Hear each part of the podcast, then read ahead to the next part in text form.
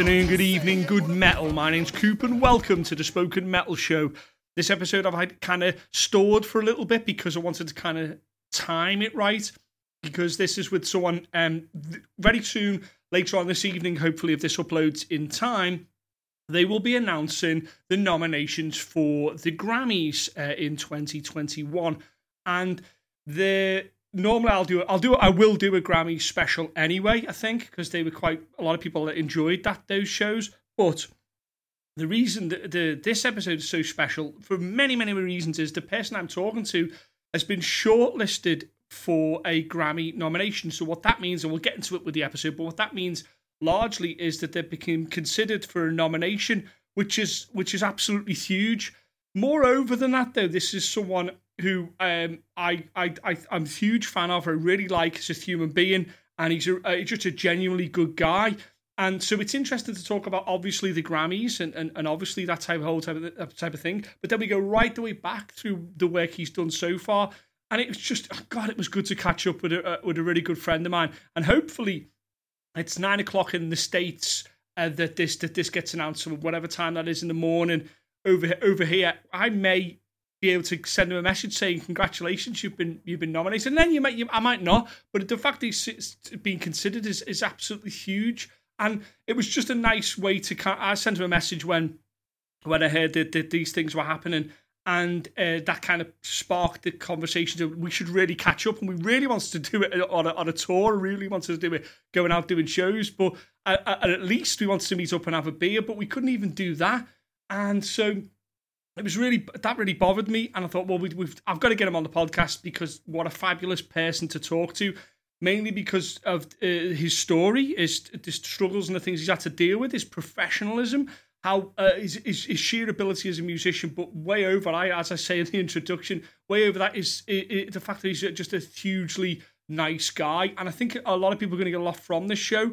And it, I want, I've always tried to create a little bit of a roadmap. Look, this is how you get to the things that you maybe are after you are genuinely seeking Grammy nominations, then you know this next guest's route is probably one you know maybe you should think about you know taking some inspiration from. Let's get right into it though. Let's let's let's not mess around any, any further.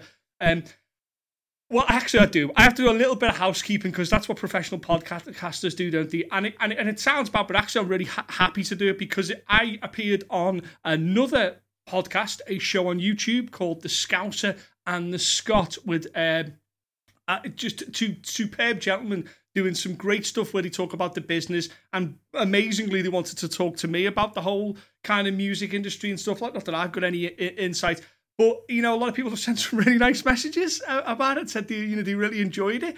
I think it's probably the longest one they've done and it's certainly the most sweary one they've done. But you know hey that's that's why they get me on the show. So I suggest that you check it out. It is the Scouser and the Scot and you want to check out some of the other episodes they've done they spoke to uh, Simon Hall. I hope a bunch of really, really, really uh, uh, Ricky Warwick, loads quality guests they've had on, and it's at the start of their journey as they begin. So they're kind of refining it. It's beautiful to kind of see it this opening st- stage. So I've been on that. It's called the Scouser and the Scot, and I'm open to appear on anybody's podcast or show and talk nonsense for however long they keep me on before they kick me off. So if you do, you know, get in touch and I'll come on your show. Anything to, to kind of talk and spread some positivity and and things about about metal, uh, the music that I love. So let's just get right into this. We I, I really, really, really enjoyed doing this one. I hope you did too. It'd be nice if we can do a a coda to this where we talk about how successful the, the nominations were and these Grammy nominated. But hey, you know that's that's for another show and another podcast. And um, this is a sit down with my good friend Dan Hicks. Ladies and gentlemen, we have every show is is a nice show because uh, I talk to people that I really like um, and I really admire and are doing great stuff. And this next guest, ladies and gentlemen, is, is no different. A fabulous, fabulous guitar player, really great songwriter, but absolutely pivotal to being a band leader as well. And then kind of going and doing tour management and that type of thing and, and teching and stuff and, and all that. But as good as he is with that, far and away, he is a much better human being. It is my privilege to finally sit down. We, we promise we do this in real life when we can't do. We've got to do it on this bullshit fucking uh, electronic fucking device. But it is my great pleasure to welcome, finally welcome, Dan Hicks to the show. Brother, how you been? Uh, brother, you're too kind. Yeah, I'm all right, man. I'm surviving. We were saying just before we started, that's the only game here, ladies and gentlemen. The only game here is to survive. We will get through. Gigs will return. Tours will return. Fucking right. We'll get through this. It's weird sitting with Dan because I've got to kind of put my podcaster's head on and all that. And I just want to talk shit with Dan. So I'm going to, you know what, fuck it, I'm going to talk shit with Dan for like, the normal thing we do is we start off with like, you know, where you first heard music and all that. We would be burying the lead if we did that. Because what we've got to talk about, yeah, is the Grammys. that's, that's what we've got to talk about, isn't it? I, I can't, how could I not start with that? Oh, yeah, the deep end, brother. Yeah. So, I mean, I mean, for those that don't know, and um, Dan is in a band called Caine, and they have been. Um, what is the best word to use here? Is it? Um, it's not nominated because that's the next stage. It's uh, shortlisted. We've been considered for nominations. There you go. Considered. So, I suppose, yeah. So for those who don't know, it, it, Dan is the, is the guitarist in Caine, and they've been uh, considered for uh, a Grammy nomination, which is, you know, that's fucking, that's unheard of. You know, it's it's how many people do you know, ladies and gentlemen? Do, do you personally know that have even been considered for fucking anything? You know, this is this is a huge thing. So I suppose, I mean, the obvious question is, is how does that come about? Um, good decisions and working with the right people. Yeah. Um, our producer is a guy called Andy Brook. He uh, he worked with Status Quo on their last album and um, as a result of that and the success that, that Quo or that he has had off the back of Backbone, um, has been invited by the Recording Academy to be a member and asked him to put a couple of bands forward that he'd worked with and without telling us he put us forward and uh, once we'd got to the stage of consideration he just gave us a shout and went oh dude by the way you've been considered for five nominations and uh, we need some information so fucking madness your head must still be falling off the floor like you must you must still be completely mind blown I'd, I I'm still processing it, and it's been it's been probably a month and a half. Mm. Um, the the Grammy uh, members started voting on Wednesday, and the voting goes up until the 12th. So it's been full on PR, and then as of Wednesday and today, it's kind of ramped up even more for the next two weeks. So I think every single time I talk about it, it just feels it doesn't feel real. Fucking weird. that's why. That's how you know. It's always good when you. you, you so I've known known people who've been nominated for like uh, Total Rock Awards and, and mm-hmm. awards and stuff like that. And the people that always I'm, I'm happy win are the people who have who just don't believe they should even be in, in the categories they're, they're in. I love that. I think that's how it fucking should be. It shouldn't be like, well, I fucking deserve to win best song of the year and best riff of the year. It's like, shut the fuck. Anybody thinks that shouldn't be winning it. There's no point in winning it. And that's yeah. the real key thing I think about the Grammys. I've done a couple of Grammy specials because the metal community and the rock community doesn't really get um, as much sort of play in that at the moment. It's very much the country, very much pop. But yeah. the, the Grammys is a circular thing. Is is some years it will be more rap orientated, some years it'll be more rock orientated. It depends mm. on what year and what what what they consider popular. Now, yes, it's country and pop at the moment, but there's always that little niche of stuff uh, that metal gets shown in in the Grammys. And for me, yeah. all the at least most of my favorite Grammy moments are with metal bands, you know, or right. with, with, or with rock bands doing stuff. And so I think it is. It's incredibly important to those that, that maybe aren't initiated into the business of this.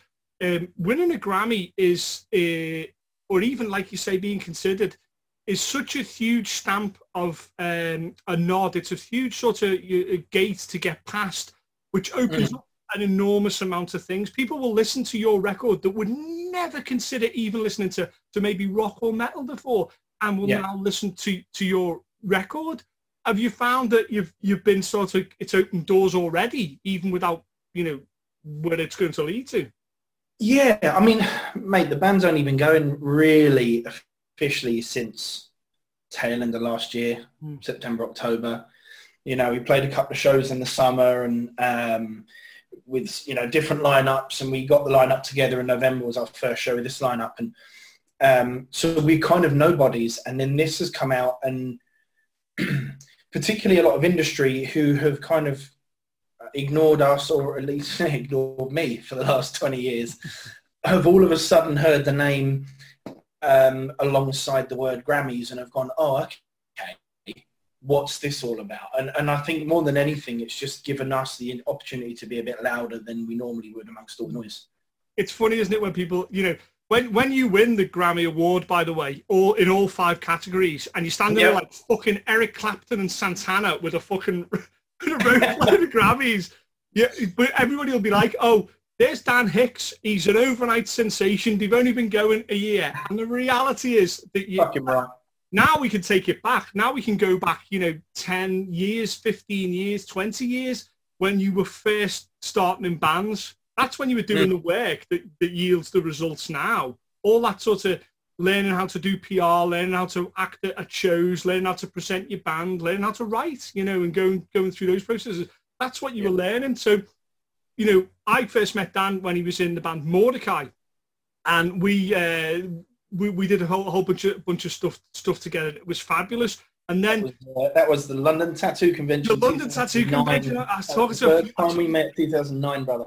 Yeah, Aiden, I was talking from that. He went to that as well. Like fucking hell, out of such a, I mean, that was a great little gig, if you will, but it yielded so many lessons for me personally. Learned about working with people and stuff like that, and yeah. how the business works. I was way over my head and, and learned to, uh, some incredible lessons.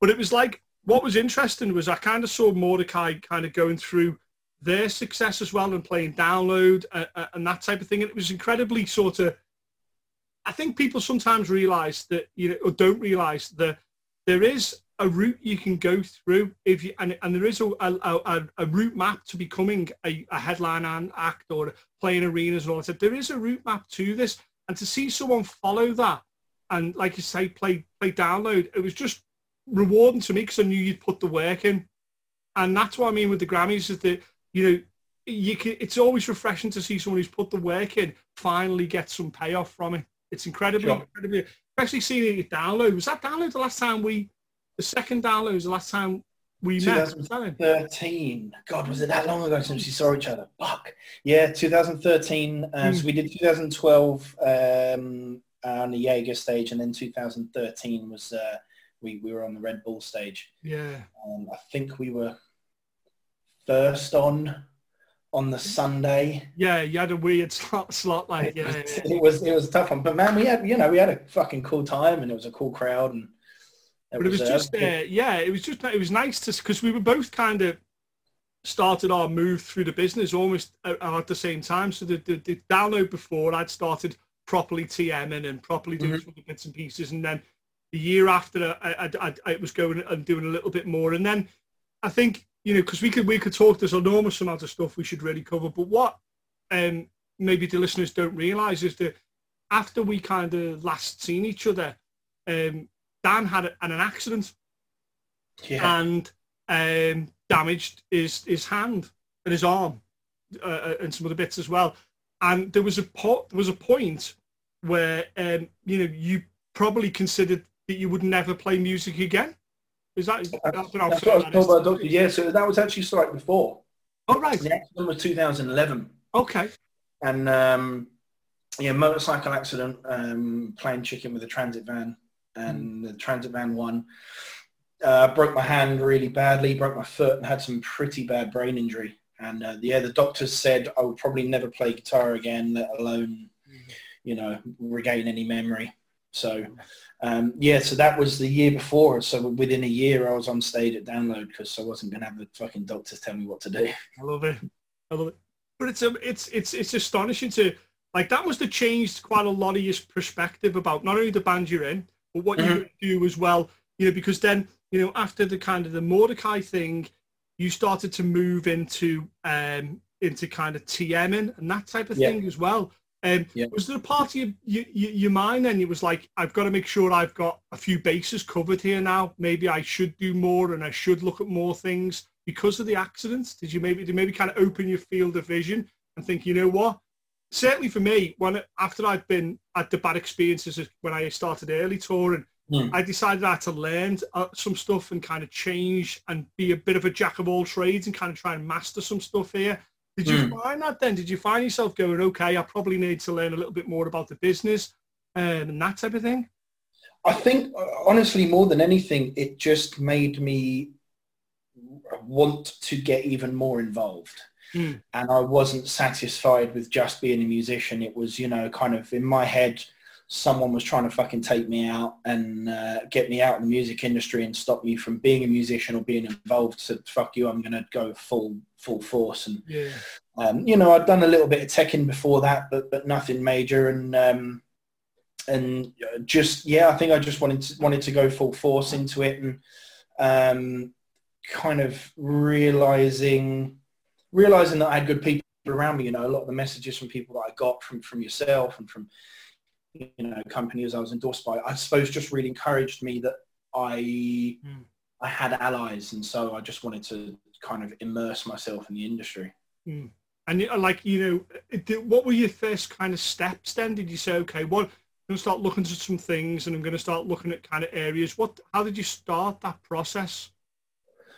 Um, with regards to sort of getting heavier into the industry? Yeah, so like things like touring and, and the, the behind the scenes thing that goes on with that and the kind of the logistical side of it and that type of thing. You know, you, when you're in a band, you always have mm. that party that, you know, you do your own loadings and that type of thing and you do your own setups and nine times out of ten, you'll, you'll tech for other bands, you maybe do the sound for other bands and there's a lot of crossover and cross-pollination, yeah. but when you're actually solely doing that, it, it, it works mm. an entirely mm. different muscle. So how did you kind of start that process then?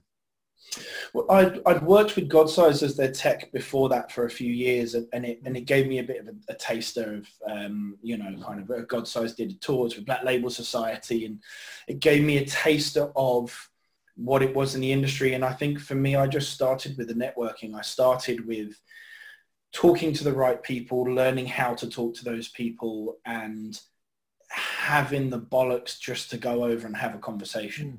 You know, if I saw people that I knew were somebody, I just had the nuts to go and have a chat with them.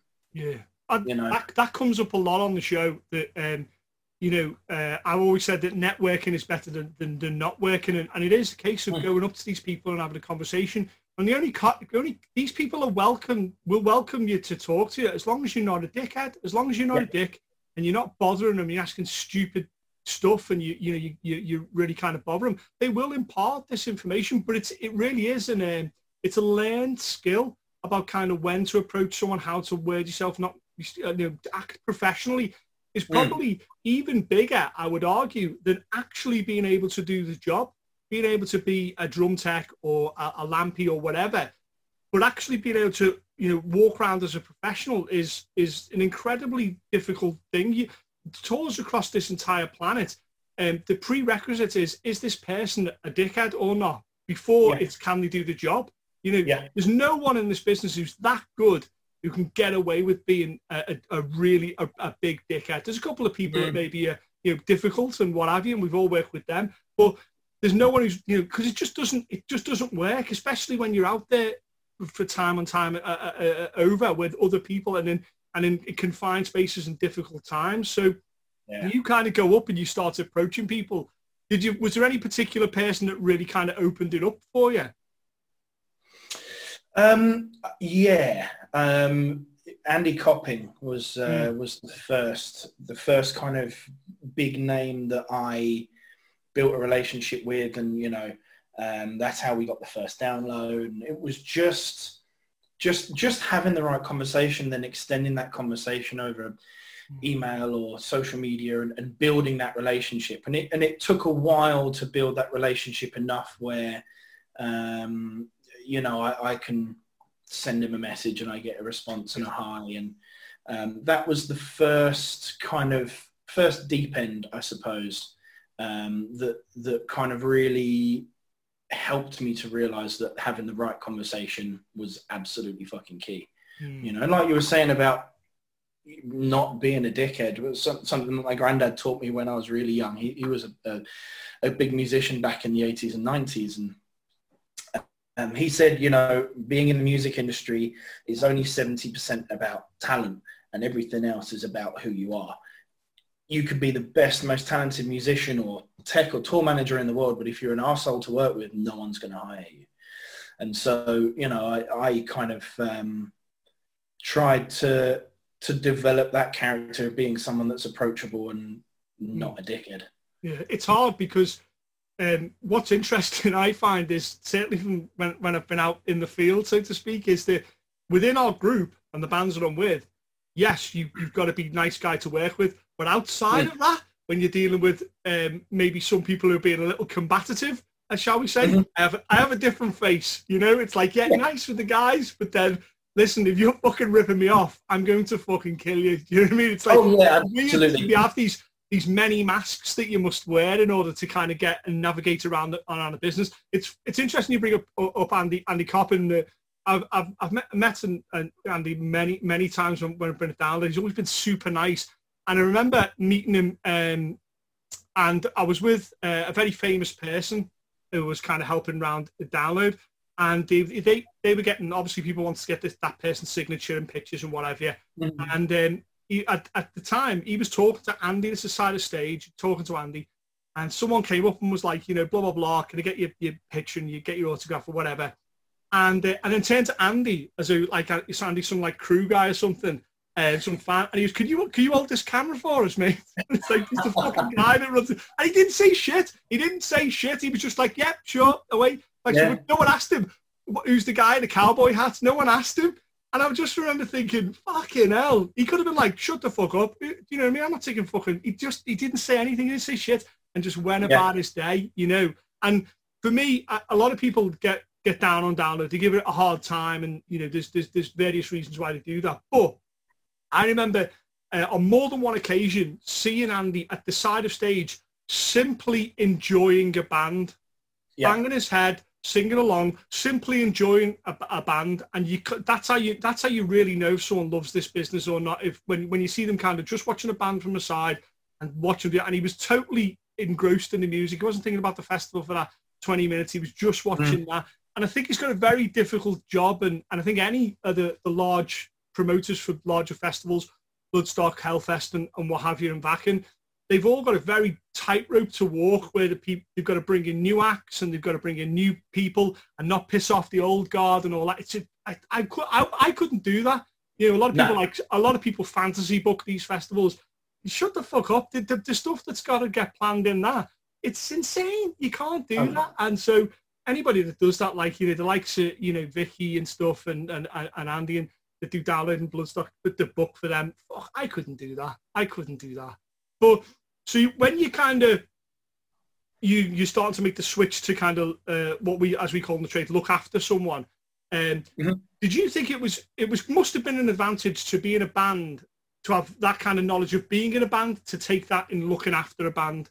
It's got to yeah. help, right? It's got to help. It, it, definitely helped. The the it, you know it kind of automatically gave us um, you know a rapport and something in common and and that we could relate to each other. Mm. Um, it helped at the time when I was, you know, when I was kind of just coming up. It, it helped that Mordecai were were coming up as well, and so there was a bit of the profile there.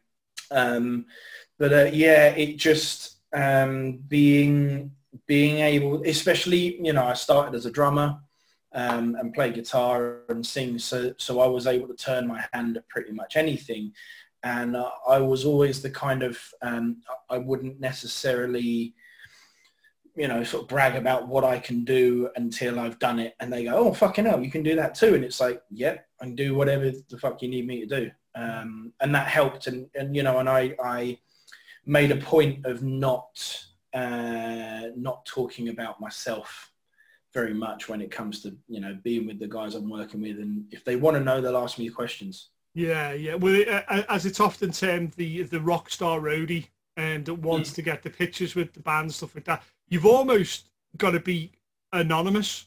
You've almost you can't you can't be seen on the pictures on stage. You know, I was always mortified if I'd see a video of a, of a band I was working with and you'd see me for a even for a second. I was like, oh fucking hell! I should have stood behind the curtain or there was an amp. You could see the side of me. I was like, oh for fuck's sake, because I wanted to be fucking like a fucking hitman where it was like just got the job done. It's like who the fuck, who the fuck, where is he? And that's how I wants to yeah. be because it's it, it's not about you. You know, you've been booked by a band to look after them and, and take them whatever the tour, whatever the shows may be. It's got Mm. absolutely fucking nothing to do with you. No one's buying a ticket to see you. The time buying a ticket to see the band you're looking after do a great show. And that removal of ego is is is the other important thing that that, that probably anybody that, that wants to work with bands and certainly uh, go out Yeah. and tour and stuff is the removal of the ego. Um, Yeah. And it's incredibly fucking tough for musicians to do that. yeah, it's it's hard. You got a bit to bounce that because then you know you, you you've been used to going on stage. As I was, I've been a- in a band as well, and then and then having to stand at the side of stage and like fuck, you know what I mean? I know this song, I can play this song, and then not Yeah. play it. It's it's fucking oh my god, you know it's it's it's a hard, but that's the discipline. You know, you booked for a job. Do you remember the first kind of full tour that you did then, as a, as, as mainly just teching? Were you teching or TMing or? Yeah, it would have been one of the Godsize tours. Uh-huh. Um, I feel like it was possibly Monster Magnet or Life of Agony Right. around about 2000 and fuck six, seven, something like that. What a what a Um, great band, God sized. You know what a they were totally great. underrated, aren't they? Totally underrated. Huge fucking sound and just Yeah, for days. I started started working with those boys when I was 17. Hmm. and um, uh, yeah, it, it originally started. It was an excuse for for the drummer to not pack down his shit and go and get a beer and um, offer to buy me a beer just so that he can drink more. Yeah. And uh, so you know, there's there's me, the age of seventeen. You know, a little skinny dude, and these guys are all six foot two, built like brick shit houses. Um, and yeah, going on the road with them for, for enough years and, and trying to drink toe to toe with these big dudes and heading into the studio with them with uh, they, they went to studio once with Chris Tsangarides um, to do one of their EPs and I think between the five of us we managed about 160,000 milliliters of alcohol. we just filled the whole fucking table and um, uh, yeah, we lived on that and burgers. It was fucking disgusting. And it's, I do, we we don't want to change that. It, that's exactly what touring should be. It should be where you you find out what you once you find out you're not made of glass, life Yeah. becomes a lot easier. And you Yeah. know you find out how much you can drink. You can find out how long you go without eating for. You can Mhm. find out how much cold you can take. It, it basically pushes all your limits to the extreme. And if you can make it out at the end of it, then you know you you're kind of a better person for it. I feel and moreover, the people that you do that with, it, this, it becomes this incredible bond, uh, Right. you know, this incredible sort of, which you know, uh, which anybody that hasn't toured or even been in a band will never understand. This this Yeah. unsigned, uns, unspoken bond that happens between people um, once you're tour. It can never leave you. You know, I, Yeah. you know, I've been on tour with with, with so many people, and then I'm, I, interestingly enough, about two days ago, I had a conversation with someone I hadn't been on tour with since 2015. So that's five years ago. Right. Out the blue, just sends a, a, a message to me, just uh, calling me uh, a scouse wanker. Uh, and I was like, Right. oh, thank God. You know what I mean? Because I didn't know if we were, I didn't know if I could have a good, mean, I was like, oh, it's right. And then we had a long conversation and we ripped the back out of each other. And it was, and it, it, that's born out of those moments where you kind of like, because um, as my friend Sonny says, um, no one ever remembers uh, the show that went well. Remember the show where everything went well? No. But I, I can tell you a billion stories about where it went wrong, like, you know.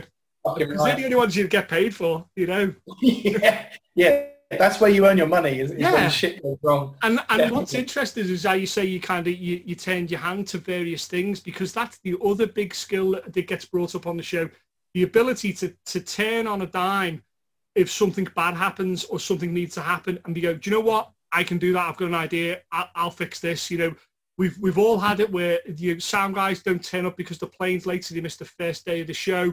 People lock keys in fucking cars so they can't get there. We've all had that, and if you you're the guy that says, you know what, I can do that, or let's do this, or comes up with a, a you know a solution. That's that, that game just goes right the way up then because of that. Like, Oh, yeah. You must Yeah. have learned what 17 and you're out touring. You must Yeah. have learned so much. Shit. Oh man, it, yeah, and I mean, I'm still learning, man. It, it, it prepared me for a hell of a lot, but sometimes you still get thrown curveballs. I had Mm.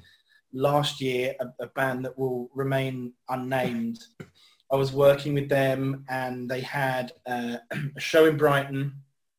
Sorry, a show in Dubai, followed by a show in Brighton, followed by a show in Zurich, then a show in Exeter. Back to back. Standard, yeah, standard of You course. know, your, your course. usual kind of UK, Dubai, Zurich tour. And um, the on the the first day, the day that the band was supposed to be traveling out to Dubai, the bass player called me and said, "I can't find my passport. I've lost it." Shit. Great. All right. Well, Good. do you think they'll still let me fly without a passport? So basically, he couldn't get out there. Um, he needed to get an emergency passport for Zurich, so he was going to miss Dubai. Um, and then the next question was, do you know any bass players in Dubai? Wow. So, So you just um, went, you just went on your, your Facebook group that you have of all the bass players in Dubai and just selected one out of the many people who are there. I don't Yeah, see pretty much. pretty much. Well, thankfully, thank fuck, I knew a guy who had toured Dubai two months before this. Um, called him up and said, "Did you meet any bass players out there?" And he went, "Actually, yeah, I did. Here's a number of dude." so, it, you know, it, it's one of those things that you just fucking jump into autopilot, do what you can, and I mean, there are many phone calls and stresses and holes in walls in between that point. Yeah, of course. is. um, you know, we managed to get the bass player in Dubai. He managed to get his passport and, and and fly out to Zurich after the Brighton show. And it, you know, just one of those things that you think you've experienced everything when you've been doing it for 10 years. And then all of a sudden, some fucker decides to book a Dubai show before Brighton and lose his passport. These are, ladies and gentlemen, and for the, the tour managers who have been on the show and listening now, these are your stock and trade. This is normal. This is not normal. It is, there's, it's constant curveballs all, all the time. And there's, there's something though, I don't know, I don't know about you, but for me, it- there's something that uh, I really enjoy about working it out, about actually figuring out. I, very rarely do I enjoy the show. Nine times out of ten, if I'm watching and working with a band and watching a show, um, I tend to be panicking inside. You know, I'm like, it'll trip over that, the monitor's in the wrong place, blah blah blah. You know, all this usual stuff. I don't really Yeah. enjoy the show, but to get to get there, to get that like the, if you got intro music or whatever to hit. I, it's, I remember being I remember being in um, speaking about Zurich. I remember being in Zurich at, at a festival just outside, and the, the there was two sta- sound stages, uh, two stages, and uh, only one sound guy, and they were kind of hopping him back and forth. And he hadn't slept in like eight hours. He was a complete wreck. And the band I was working with were, were due to go on, and he was work, going to work the other stage. And I was like, well, I don't give a fuck about the other stage. I give, band, give a fuck about my band. So it's like, I've got to think my way out of this situation. I've got to think, well, how can I get him to go in? If I can't bribe him, I can't even speak his fucking language. I can't bribe him. I'm winning money Right. what can I do? Like, you know, so as I'm thinking this, in the corner of the, the VIP thing, they've got like a huge Jager bar. Yeah, huge Jager bar, and they're serving Jager. And they got that like black sort of Jager canister where they slot. Yeah, yeah. Yeah. And so, but I, I, that's in all the back of my mind. I knew it was there. And then anyway, this girl comes down with these big Jager bottles to fill it up. And she says to her mate, this is in Zurich. And she says to her mate, in the thickest Scouse accents you've ever heard, She's like, all right, mate, I've got these. For... And I was like, oh, hold on. And I put it together and I went over and I went, all right, love, what's going on? And she's like, Brilliant. she's like, I said, listen, any chance I can have one of these massive Jagers off? Like, and she was like, yeah, all right, so take that. Go to the guy, can't speak his language. Showed, showed him the thing. I was like, you come and do my band. Here it is, there's that. And he was like, okay, okay. And off he went. The other band didn't have any sound. Okay. I don't know the fuck they worked out. But my band went on and everything was great. And I remember thinking to myself, how the fuck did that happen? How did Yeah.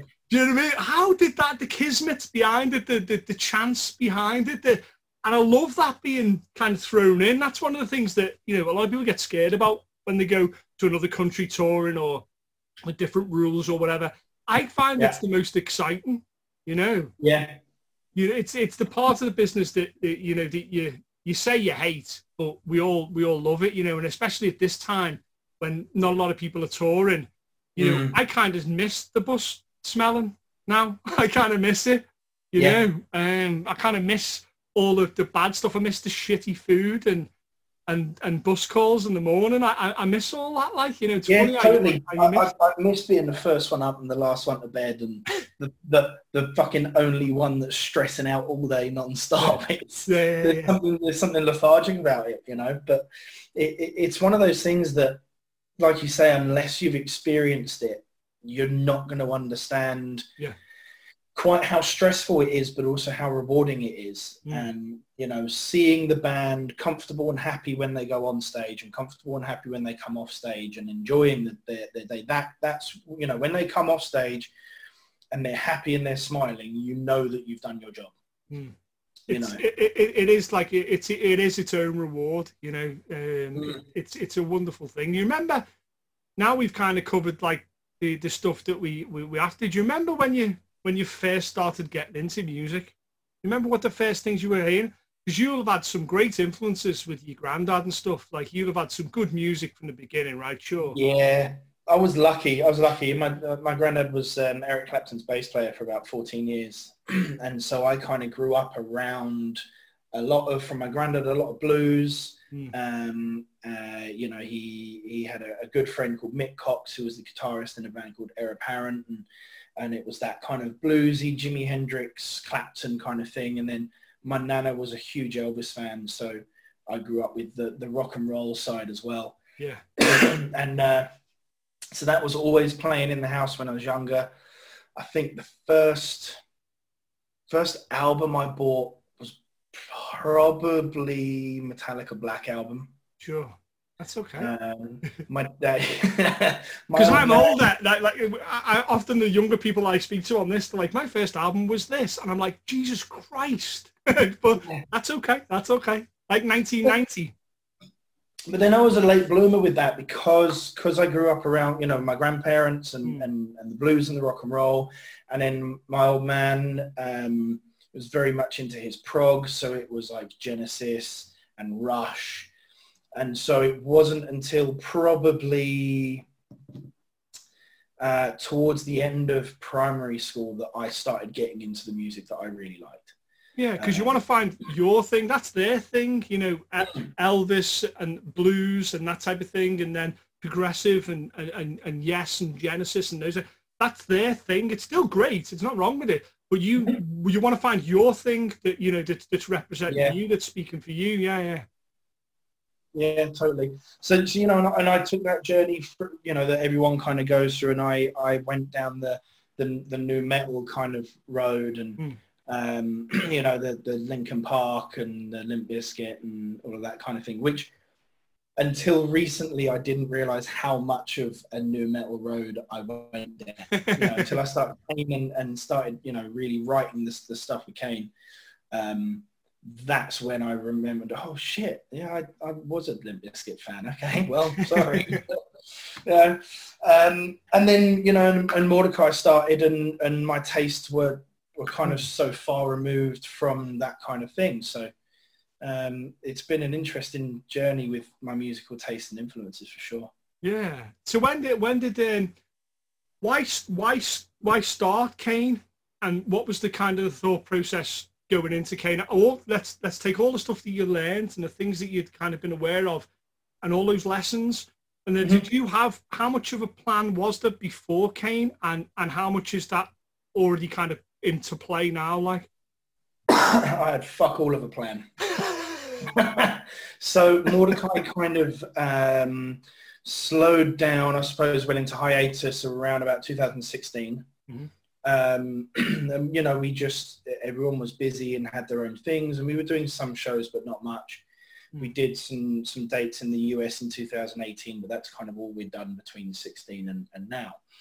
Um, and from about 2017, 18, I think, um, I just kind of I slowed down with music, and uh, I'd kind of made a unconscious decision to step away. I guess hadn't really been doing shows. Um, just I think I'd always in my mind I'd had when I hit 30, if I've not if I'm not making money from music, I need to step away. And so Right. subconsciously around that time, that's what I did. And so I hadn't really been heavily involved in making music for, for some time.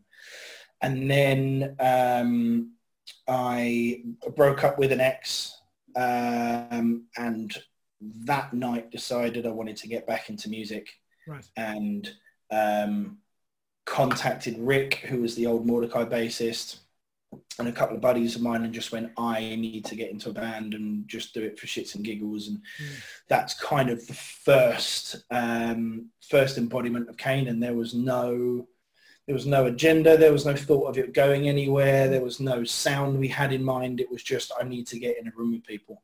Yeah, I think I, I, I love you to bits, Dan. Dan knows this, but I disagree. I humbly disagree with Dan when he says he doesn't have a plan. He did. the plan was to simply write something and play music you enjoyed. Yeah.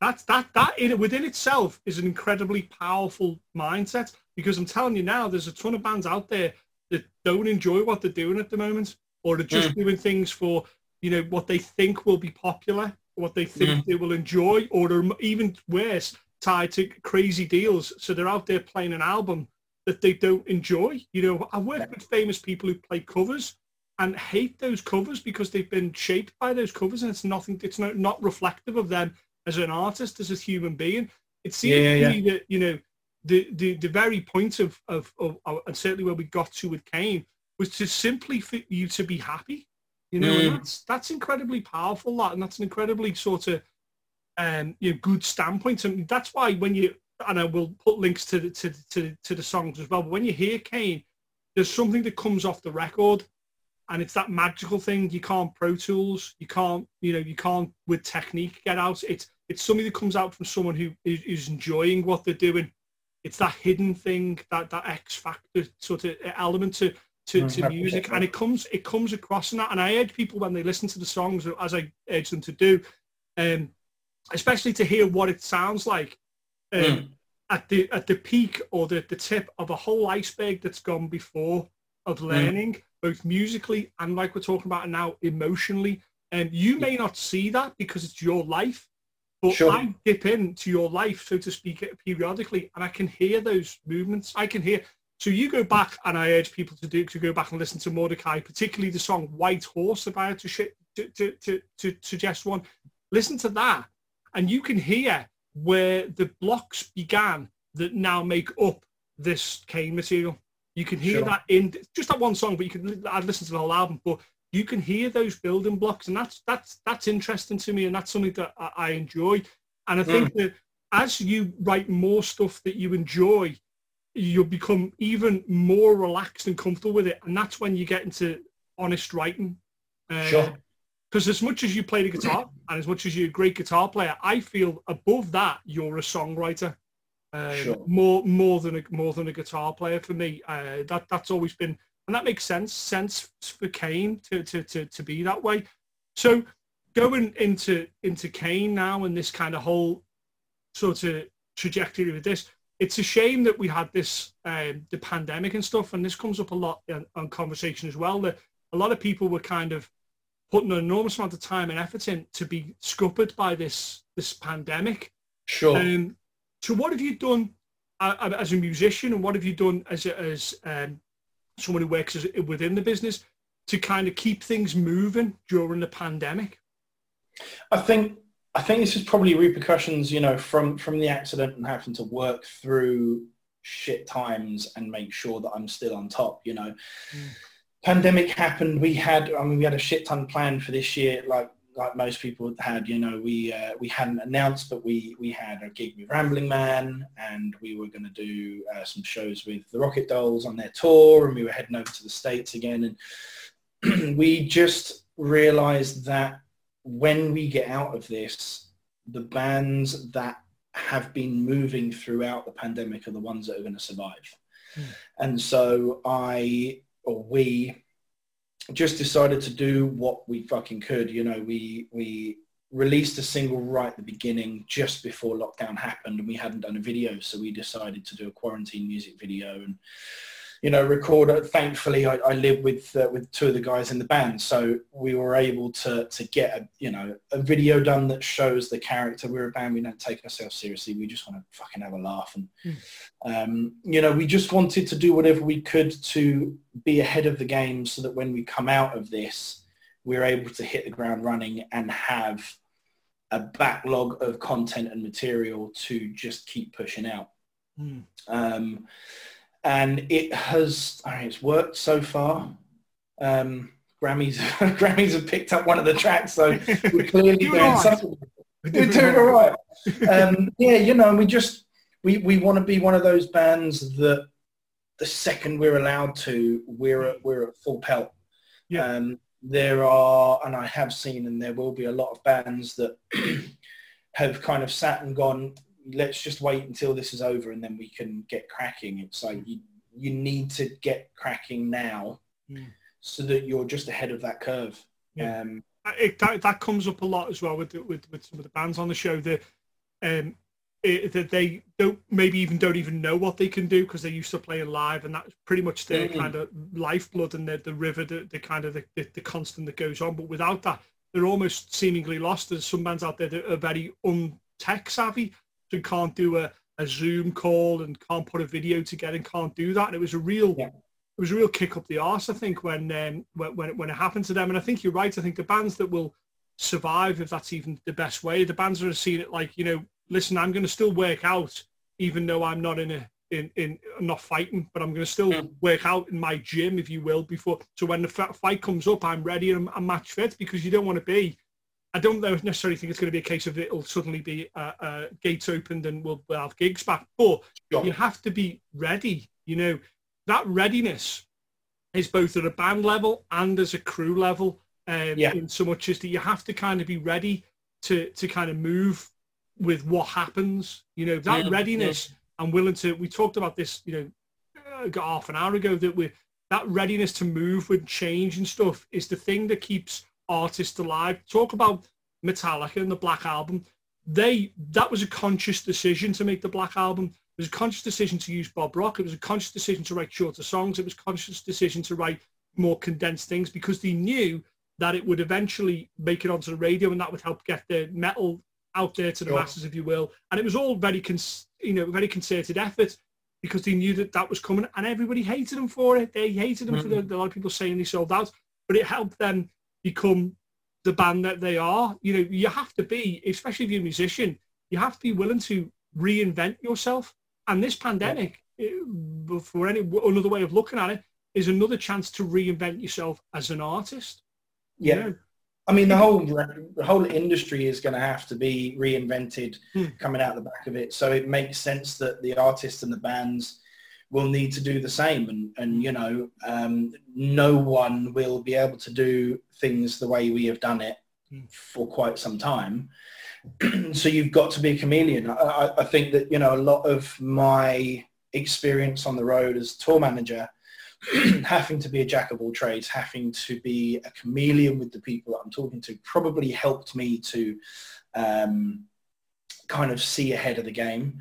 Um, when I first started coming back into music after having that bit of a hiatus, I, I decided to go to uni and, and study the music business. And that helped me to uh, open my eyes and ears to, to things that weren't of my usual opinion and so I'm able to look at things a little more objectively, which which probably helped with you know being able to formulate a plan um, to to try and get ahead of it.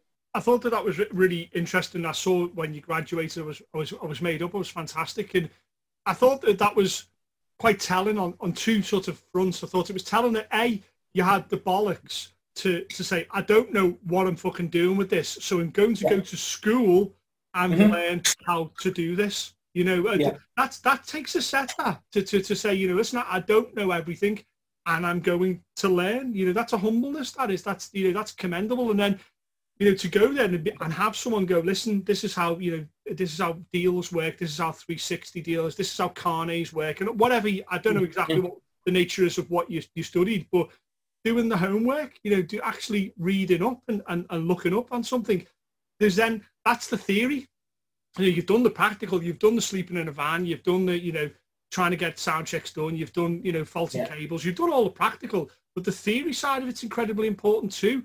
Um, you know, the maths of working out stuff and, and, and simple things like that. Like, you know, I remember the first time dealing with carnets and sorry, for, for those that maybe aren't aware, that's kind of um, uh, to do with merch or what you take kind of with you and, and taxes and things like that. And Um, kind of, you know, I won't I into mean, the tour managers will life when you're on the road. I fucking yeah, especially if you go to Switzerland, like you know. But it's so Mm. it's it's crazy. It's a crazy thing to talk about, but it's very boring. It's not. It's not interesting. You know, these things aren't interesting to talk about. You know, contracts and things like that, and and visas and how that all works, and working permits, and you know, how, you know how long the driver can stay awake and mile and all that stuff is very boring.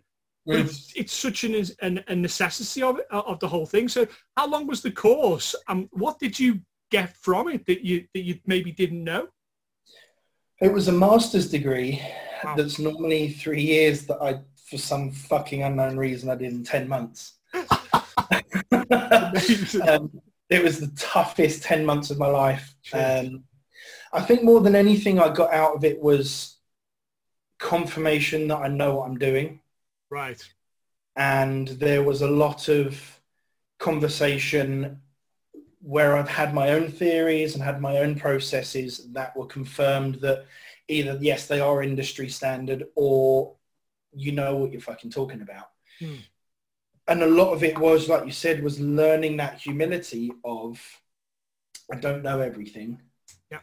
And especially some of the guys that I had on my course, um, it was, you know, really humbling to be around some of those guys. You know, uh, Bruce uh, Dickinson, who was the guitarist for, for Little Angels, he ran the course. I had Dave Colhoun, who's a guitarist. Um, he did he played for Ozzy for a little bit. And he did all the guitar teaching on the um, Queen film movie that they did recently, and. Mm guys like that. He was an advisor, wasn't he? Yeah, yeah, yeah. Yeah, yeah. knowledgeable gentleman, yeah. Oh, incredible. And, and Dave's such a lovely guy. And, and I was surrounded by people like that for those 10 months that knocked me down a few pegs. Yeah, um, which needed to happen. You know, that it needs oh, man, everybody. It. it. needs it needs it needs to happen, doesn't it? Yeah. I love it, and that's why I spend so much of my time, or as much of my time as I can, around people that are more knowledgeable or more successful than I am because Secret. I, I never ever want to get to a point where I don't feel like I can learn something and I want to be around people that can knock me down and help me to kind of keep that that humility no matter where I get to. I feel, you know, there's always someone that knows something that I don't. Mm. It's that it's that like complacency really is a killer. It really is. It's something that mm. kind of ruin you if you think, yeah, well, we're, we're, we're, we know what we're doing. We've, we've got a plan and all the rest of it. You, there's always something else. And as like, you know, um, I was, I'm reading a book about the, moment, the seven rings about kind of different levels and how you move and, and, and kind of grows bigger as you kind of go into involve more people and you kind of learn more and stuff like that. And it's all about right. personal growth here. It's all about kind of realizing that you're not perfect, realizing mm-hmm. that you, you've got room to learn and then applying yourself. The biggest leap I find that most people don't take is they'll admit that they don't know that, but they won't do anything about it is yeah. is something like doing the the bachelorship, if that's even the right way to to, to, to call it. Um, is is that something that you, you clearly would recommend to, to people with, with certainly within the business to do that? You think you got a lot from it? Yeah, I did. I think I think you know, no matter what you do, I I, I think every musician should do a couple of shows as a runner or a tech mm. or stuff like that. I, th- I think everybody, where possible, should know what it's like on a daily basis to do everyone else's shit. Mm. And just have an understanding. I, th- I think that's uh, that that comes up a, a lot. I'd want to try. What I try and do with the with the show when I speak to crew and uh, and what have you is to is to demystify some of this uh, life lifestyle that you know there's, there's elements of that that are totally unglamorous. A large amount of it, in fact, like I would say, ninety nine percent of it it's only the one yep. that you see on Instagram that is is is the, the, the payoff, you know. But it's it's that the element that each, every role, TM, Lampy, merch guy, whatever, is there's an enormous amount of unglamorous, solid mm. work to do, you know, mm. uh, and that's something I've always you know, be aware that that is something you're going to have to do. And it's going to be even worse when we come out of the pandemic because there's going to be people crying out for, for jobs, you know, and, and unfortunately undercutting people and stuff to try and get yeah. any work they can, you know. And mm. I always found it like when I first started touring, I worked everything, uh, merch, uh, I helped doing the lights, you know, just running, you know, everything, press. I did, I did everything. And if what happens is before you know it, after you've done it for so long, you, you've realised you've got. It's. Do you know what it's like? It's like karate. It's the Karate Kid. So what happens is you think, I don't know what the fuck I'm doing. You, you've been learning all this stuff, and then some someday uh, someone comes up to you who's running the merch and goes, I don't know how to do this, and you go, oh yeah, I did that back in Sunderland two years ago. You have to do this, da, da, da. and it's wax on, wax off, Yeah. and you suddenly Yeah. blocking on because you've built up this knowledge, but you've only built it up because you've looked at every sort of, of element of it. Do you find Mm. then there's a particular thing that you enjoy best? Then you, is it the tour manager side of it? What do you is that the thing that you enjoy the most, or is there a particular facet that you enjoy better than that? Um, other than being on stage, being the performer, Hmm. um, I, yeah, I think definitely the TM. I I like the the fast paced. Hmm. I like babysitting the boys, Hmm. but I also like the problem solving element of it. You know, Yeah. Sitting in the van or the bus trying to get up, you're running late in traffic. You're not going to be able to check in to the hotel before you get to the venue, and so you've got to try and figure out a way to get everyone checked in and at the venue at the same time. And I just like that fast paced. I don't know what the fuck's going to happen in an hour's time, but I know that whatever it is, you know, we can handle it, and um, I enjoy it. I get buzz out of it. Yeah, it's it's a, there's a certain mindset that enjoys that. It's a, it's it's a certain mindset that you have to have to, to do to do that well. So say we're we're we're kind of talking to Dan when he's 16 before he starts going out and tour and stuff, and um, and and there he is with his with his, his long hair and he's not quite his beard yet, and you know and and he's rushing out to go on tour with Godsize. What do you you go? You all it's like, oh Dan, I don't. Let me just tell you this before you go out on, on tour for the first time. What do you wish you'd said to yourself? Oh, um, you can't drink as much as you think you can.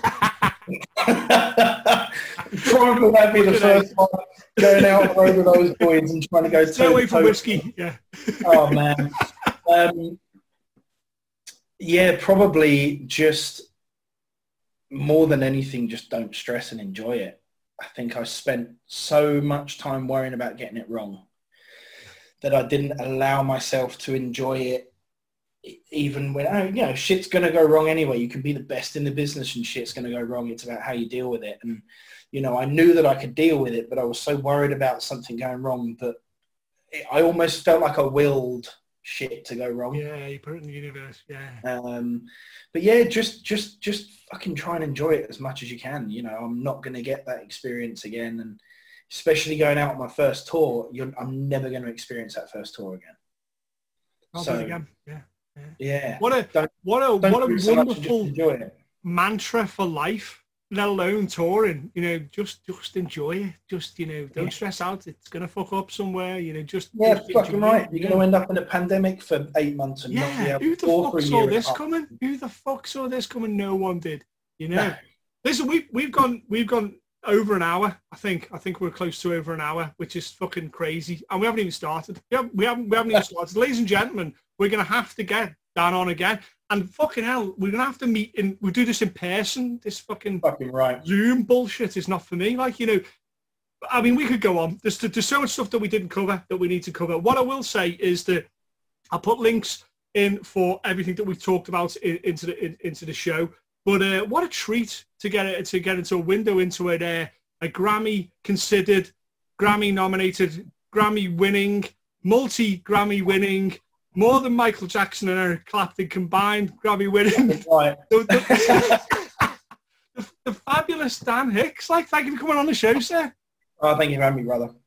So, how did we find that? Did we enjoy that? Did we find it interesting? I, you know what, I sure as shit did. I, I think a lot of people will. You know, it's, you know, it's not an exact roadmap to get to, to, to getting on the Grammys, and I don't want to make it all about the Grammys, but because there's an, all loads of cool things that he he's done and doing before that. One of the things as well, I didn't.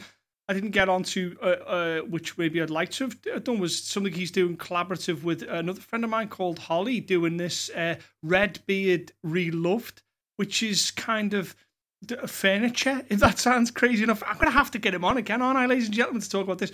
We're kind of repurposing and redoing furniture and stuff with like crazy sort of things. And I really, I was watching some of the stuff he's been doing on, on Instagram. It's fabulous, very metal as well, like you know, very metal. Um, obviously, like I say, you know, please listen to uh, the Scouse and the Scott, my friend Ian, uh, who's appeared on the show, Ian Johnson, and Craig.